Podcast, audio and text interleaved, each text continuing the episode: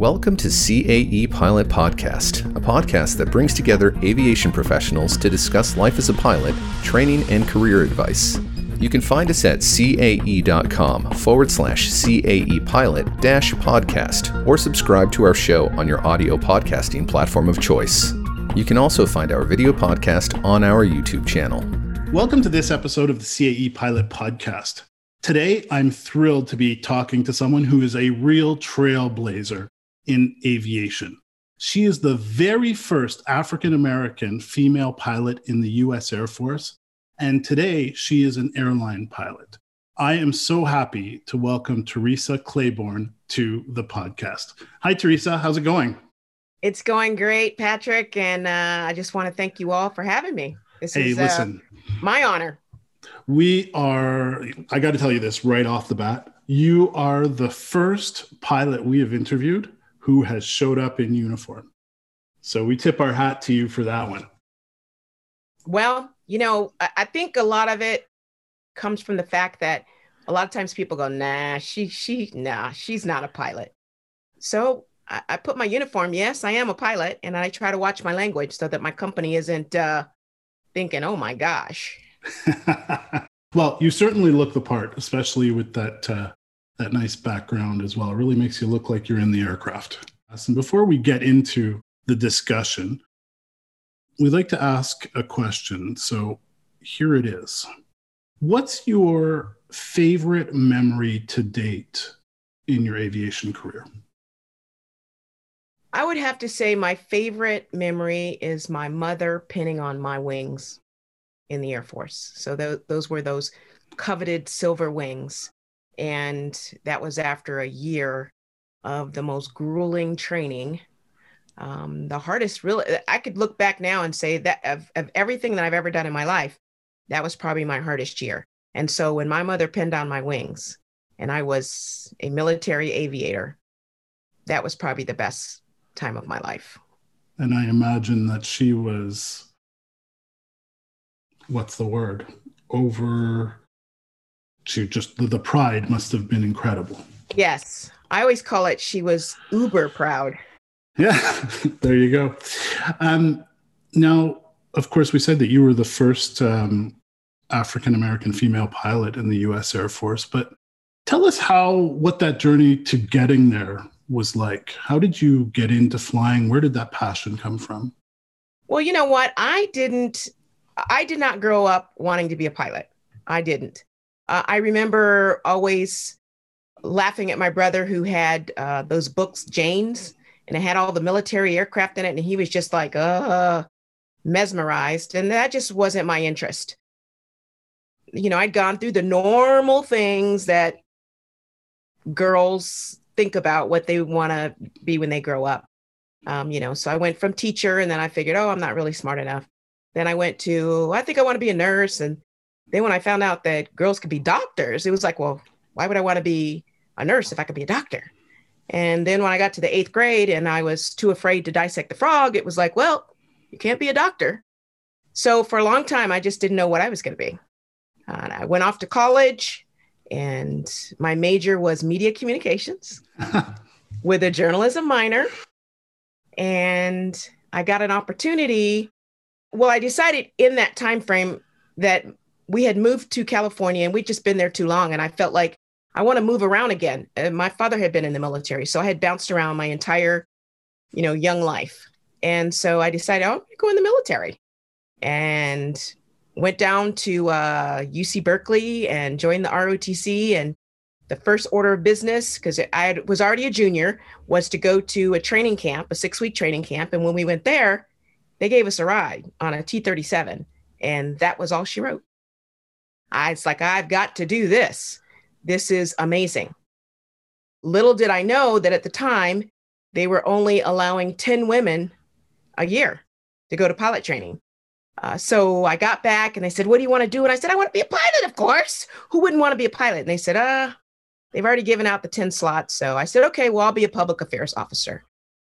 And then halfway through that junior year, they said, You know what? The women are washing out at the same rate as the guys. So we're going to increase the allotment to 30. Any woman who you think might be interested, They need to go and take the flight physical and take all the additional testing. And we're going to have a board meet on it. And voila, I got selected. So, right place, right time. It's, I never looked back. That's an amazing story. You're one of the first I think we've heard from who didn't dream of flying from quite a young age. Oftentimes we hear, oh, I lived by the airport, I saw the airplanes landing, all these kind of things. So it's an interesting, um, it's a it's an interesting uh, path that you've you've uh, you've taken. Um, what strikes me right away, of course, is that if there was only 10 women on the course, and of course, then you, you mentioned that they increased it to 30, what was it like being one of the only women in that course? You know, it was difficult. It was difficult. And it was funny because initially they'd given me uh, a class date to go to Oklahoma and uh, Enid, Oklahoma, as a matter of fact. And then they called back later and said, How would you uh, like to go to Texas instead? So I asked my father, Well, do I really want, do I want to go to Texas or do I want to go to Oklahoma? He goes, You want to go to Texas. And the reasoning they gave me was, Listen, we're going to have, it was an earlier class in the year. They said, We're going to have a class of seven women, and we think that you, you all could probably help each other out you know, just by having someone there that looks like you instead of being the only one. And our classes back then were 70 people. They wow. split us up into two sections. So there's 35 people in each section. So to have, you know, these seven women uh, was a good thing to be able to at least look across the room and see someone that looked like you. And and how did the men react to you? Um, you know, the men, some of the men were okay. Uh, half of my class was academy. They weren't very nice. Uh, part of that seven woman cadre were from the academy, so they all knew them. But the rest of us, we were kind of like fish out of water. And if you've ever talked to anyone who went to the United States Air Force Academy, uh, they probably say the same thing. They they joke a lot. They all know each other. They have this camaraderie, mm-hmm. and you're kind of an outsider. So, you know, as an outsider, but I wasn't there to be their friend. I was there to learn how to fly an airplane. So, I I you know, I had to learn to defend myself. I know my my mother jokes about the fact that she said I sent my baby off to pilot training and she came back talking like a sailor. that was the joke, but you know, I said, "Mom, you know, honestly, um, you know, I had to take care of myself." And I, you know, I use choice words to tell people to leave me alone. If you have something good to say to me, don't say anything. And how much did you rely on those other, I guess, six women? You know, there, like I said, uh, half of those women were from the academy, and I didn't really know them at all. And they kind of stuck with the guys. Um, so there were a few of us that were, uh, I think there was three of us that were either ROTC or OTS, and I was pretty good friends with one of the young ladies.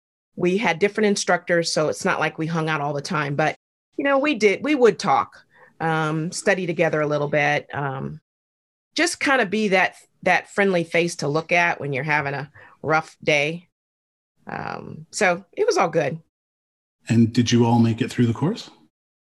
Uh, no, I think about 50%, uh, or about 30% washed out. I, I remember for sure that there was, I think it was only four of us that made it. Yeah. Wow. And, um, crazy question. Did you ever become an insider? did you manage to sort of or was it something that wasn't possible you know what i think for the most part you know we were separated out and there i had two other uh, seat mates guys that sat at the same table with our primary instructor and we got along okay one was an academy guy and then the other guy was actually ended up being the number one stick in the class so we i used to laugh you know I was kind of out of the three of us, I was the problem child. I was the one having the hardest time. Um, which which you know, I'm not proud of that, but you know, when I came to pilot training, I had 10 hours of flight and I was thrust right into a jet. So I just worked my tail off. And they were pretty supportive. Didn't mean that everybody in the class was supportive. Uh, if you failed a ride, it wasn't good because you got like a sticker on, by your name. Um, but you know that's just something you deal with you just keep on pressing and so in after you get out of your training and you mentioned your mom sort of pins the uh, the wings on you. Now you jump into the flight deck of what aircraft? Uh, I went to the KC 135. Which is a 707, basically, if I'm not mistaken. 707, Stratotanker, sure. And what was that experience like? Now you're out there flying, you know, with uh, I don't know, I don't know exactly how it works uh, vis-a-vis airlines, but you're flying with a lot more men, and all these men are seeing women for the first time. I'm assuming. So what was that like?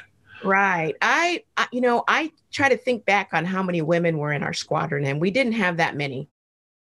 Um, we definitely didn't have any black women because it took at least eight months for another black woman to graduate from pilot training. Wow. So yeah, I was kind of a one and only. Um, you know what? You just I'm almost used to being the one. It's just the way it's always been, even growing up in the military. In my classrooms, a lot of times I was the only black student or one of a few. So you, you just get used to it. Hmm. And you're clearly a very strong person, too. You have sort of the personality. How much did that play into your ability to just take the situation and go with it? Um, I think that's what got me through. Yeah. You, you can't, you really can't be timid. I don't really know any pilots who are timid necessarily. I mean, there may be some who are quiet, uh, but but not timid. And you, you know, you have to learn to speak up for yourself yeah. So I was that way ever since I was a little kid.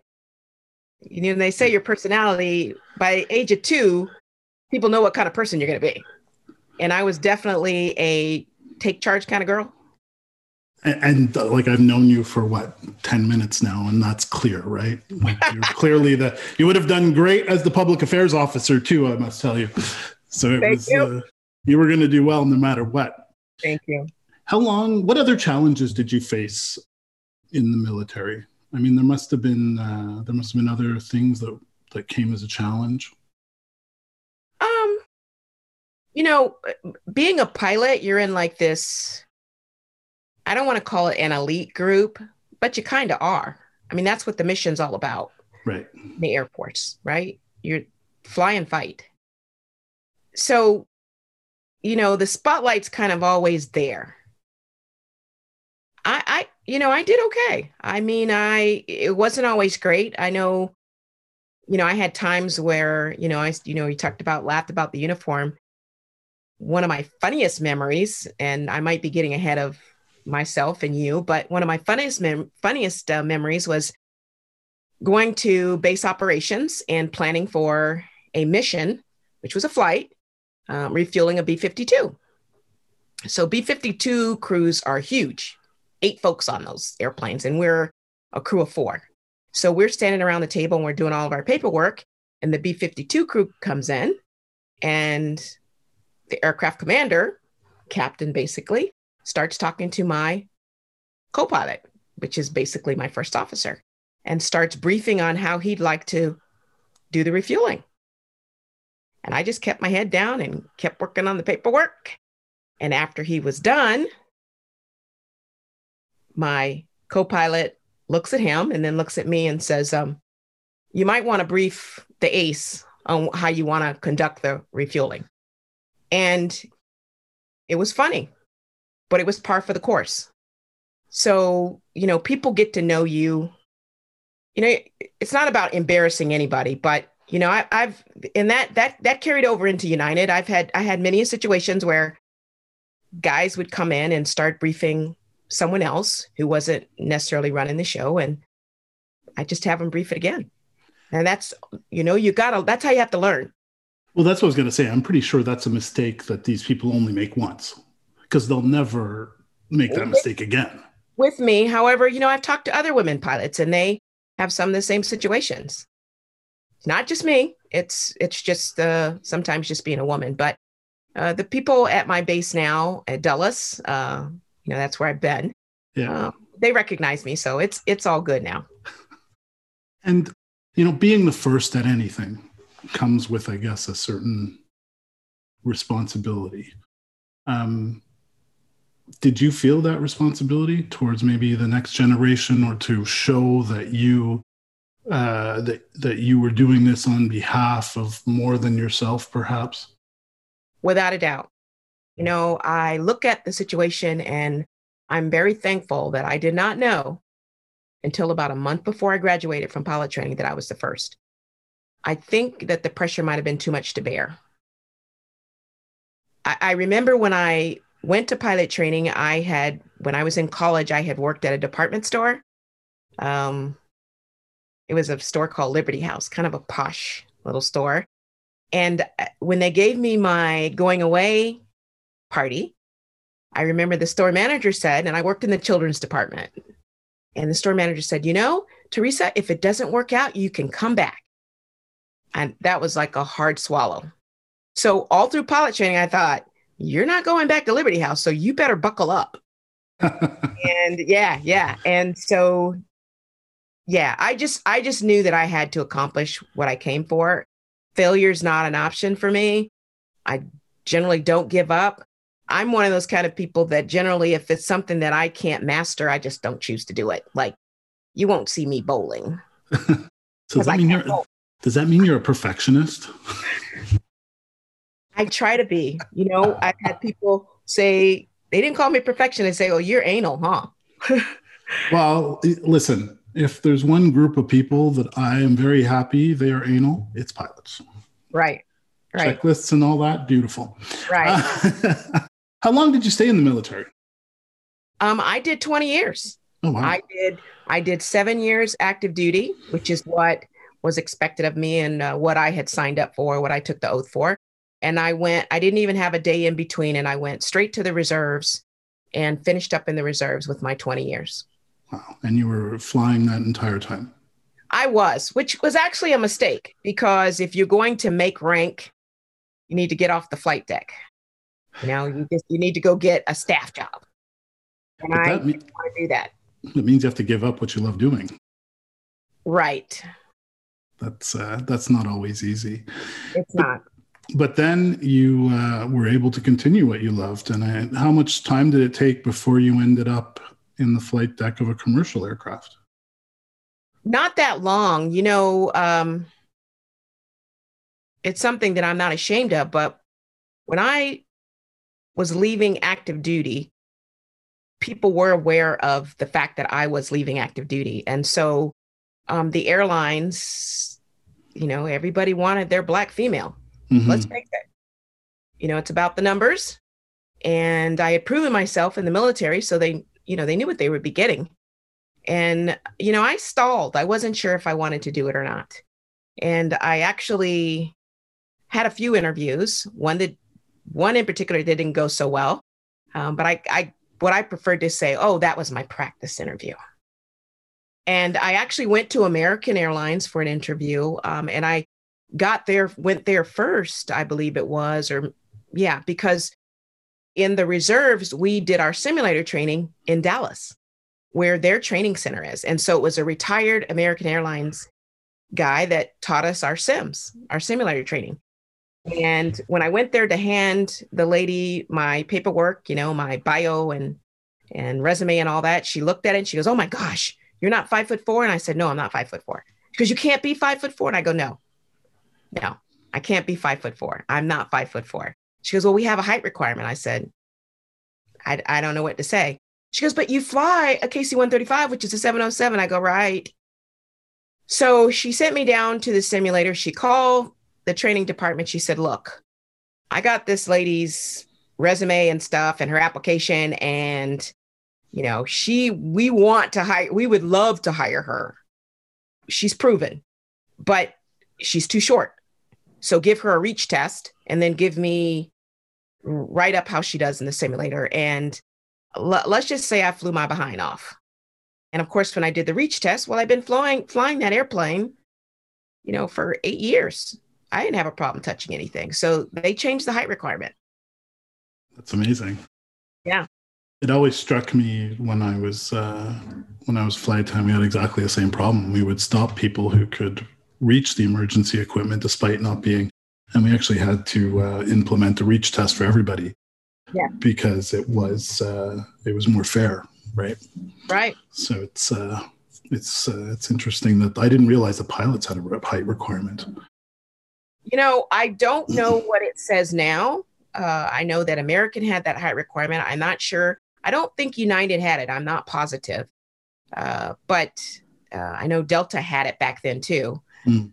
I don't think it, they have it anymore. I think it says something more like height commensurate with operations of control, Right. which makes sense. Of course. So, did you go to um, you, what aircraft did you fly right off the bat when you got into the airlines? Uh, first assignment was a 727 flight engineer. And that aircraft would have been similar, I guess, to the 707 in some ways. Um, well, you know, it was a three holer. Um, you know, Yeah, that's true. yeah. Yeah. So it was a, it was way different. And then I was a flight engineer, so I wasn't at the controls. Right.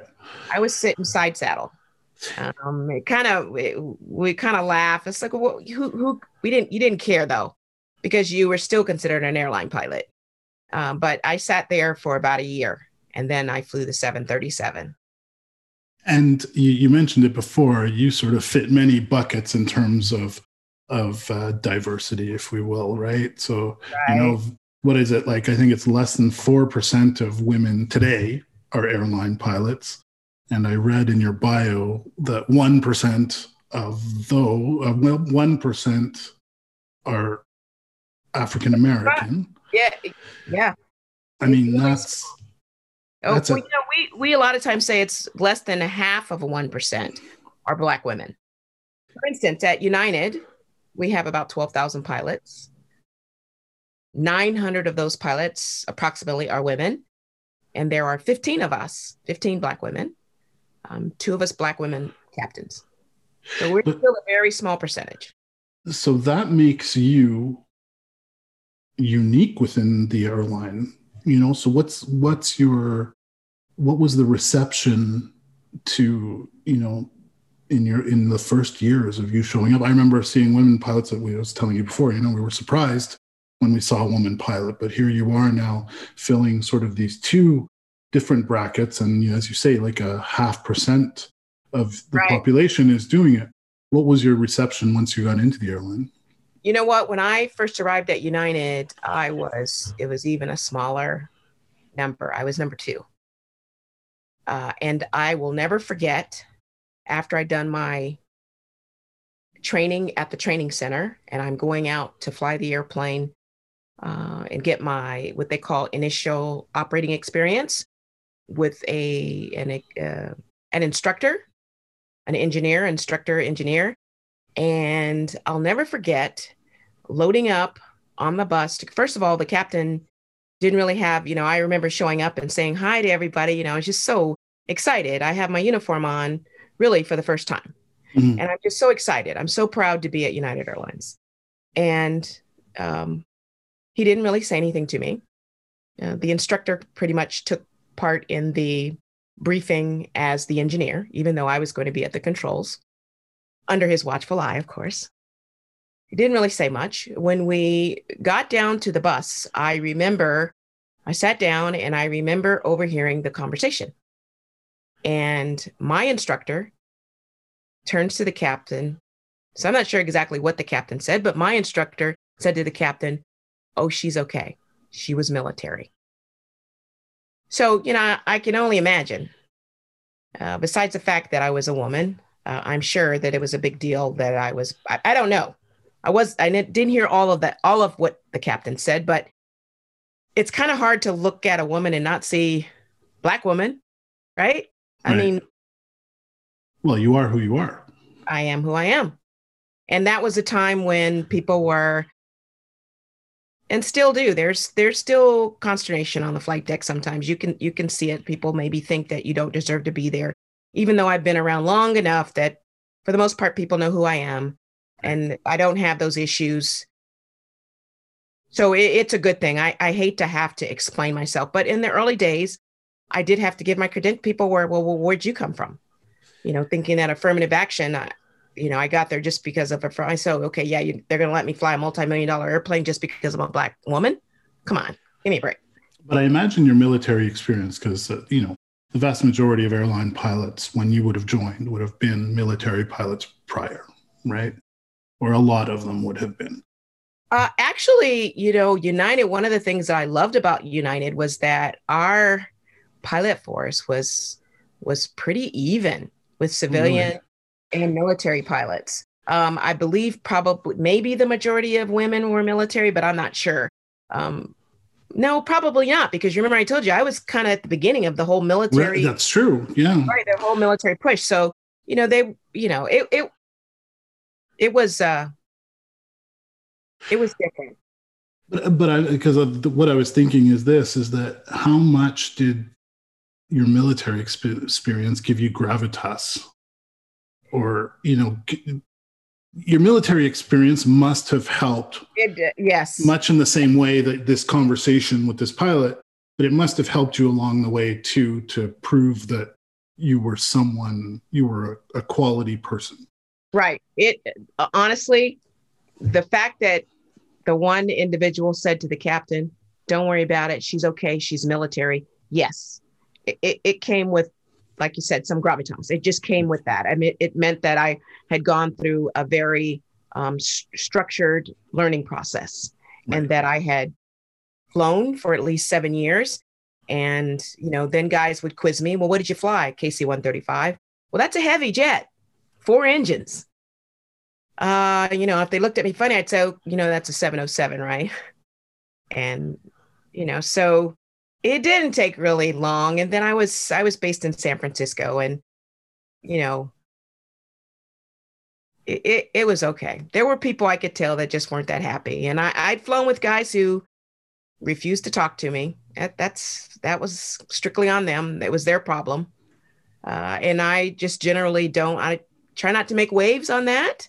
Uh, i remember specifically one flight we flew to narita and the captain uh, did not speak to me, spoke to the international relief pilot. And this is when I was on the 747 400. Mm-hmm. Chatted with her the entire time. So I said, Well, I know it's not a woman thing. It's got to be something else. So we get there and we get to Narita, drive drive in to the hotel. We get there and he still doesn't really say anything to me. We did the checklist and all, you know, we did what we had to do. We did the job. And then after we check in at the hotel, he turns to her and he says, Hey, would you you want to go to dinner? And she's like, nah. And so he walks away and she looks at me and says, Hey, where you want to go eat? um, well, she departed the flight that we, we laid over for our 24 mm-hmm. hours. And the next day I had another relief pilot come along and he was a big guy. And so we get in the van and all the way to the airport, the captain's chatting him up, doesn't say a word to me. We get to the airport and the guy looks at me and goes, What's his problem? I said, You know what his problem is? He goes, Yeah, that's what I thought. Hmm. I said, Whatever. We're just going to do the checklists. We're going to fly a safe airplane. That's his issue. It's not my issue. And what's funny about what you're saying is that sometimes silence says everything about someone. Of course. It's uh, of course. It's an interesting uh, perspective. Um, I'm just looking at your what what aircraft do you fly now? Well, I'm headed to Denver to train on the 787. So that's a 787 behind me. So you've I, done every aircraft in the Boeing fleet 707, 20, 737, 57, 67, 47. That's everything. Well, no, there's the triple. And I did not oh, fly triple the triple seven. Yeah, okay. Yeah, right, right, right, right. Wow. That's amazing. Well, I'm excited. Uh, you know, I had the choice between the triple and the seven eight. And uh, you know, since I'm rapidly approaching that retirement age, I had a guy, you know, hunch me and say, you know, Theresa, that 787 is real quiet. And I said, yeah, I want to leave with my hearing too. So, um, and not not to mention the fact that, and, and it's a big airplane, especially the large one. Uh, yeah. But we we laughed, and we used to, uh, when I was on the 747, we used to call the triple the light twin. Yeah. So yeah, there was just something about I don't want to fly the triple. I want to fly the seven eight. Yeah, I mean, it's uh, when I the 747s to me are the most beautiful aircraft out there. I mean, there's nothing prettier than that airplane. It is. And uh, as they leave, it's actually kind of sad because the triple seven was there to replace it, but it just doesn't, right? Like it's It a couldn't beautiful airplane in its own right, but it's not a 747. No. Whereas and people love the 747. Passengers love the 747. absolutely, What was not to love about it? Yeah. So, yeah, it was that was a hard pill to swallow. yeah, I can imagine. Well, listen, um, it's been an absolute pleasure talking to you. I, before we end, though, I wanted to ask you one thing. What is your uh, advice? What would you say to someone who, you know, a young black girl today who might be watching this, realizing for the first time that, you know, someone like me, and we had Kamala Harris come into to power and you know to as VP, right? And there's a Montreal connection. She went to high school here, so we're all very proud here too. Yes. Uh, but you know, they kept on saying that now, you know, forevermore, little girls see themselves know today that they can do something they didn't know they could do yesterday. Yes. Um, so, what would you say to the little girl looking at you and she sees herself in your reflection and, you know, she realizes she can become a pilot? I say just that. I look like you, right? If this is what you want to do, study hard and you can do whatever you want to do. I, I you know, I say it all the time. I Mhm. say it all the time. I make a habit of stopping. Actually, with anyone who looks like they are interested and want to talk, uh, young people to me that that they they're our future, and if they're not in their phones, right, and they're looking at you, then you, you speak to them, and you find out who they are and what they're about. I mean, it's not so much friendly these days because of what's going on with COVID, but I want every person to realize their dream and make it a goal and make it happen. And I think that that's the uh, perfect message to end on. Theresa, thank you so, so much for uh, joining us. It's been an absolute pleasure getting to know you. And um, in the next podcast, we're actually going to talk to you about an organization you have founded for um, for Black female pilots. Well, you know, I have to say, I have a little disclaimer here. I was not actually the founder. Two other young ladies started it. I was the third phone call, though. Would you be interested in doing this? And I'm like, certainly. And so, yes, I'd love to talk about Sisters of the Skies. Sisters of the Skies. That's our next podcast. We'll see you next time. Okay. Thanks, Patrick. Thank you. CAE Pilot Podcast is brought to you by CAE, the global leader in training for the civil aviation, defense and security, and healthcare markets. For more information, check out cae.com.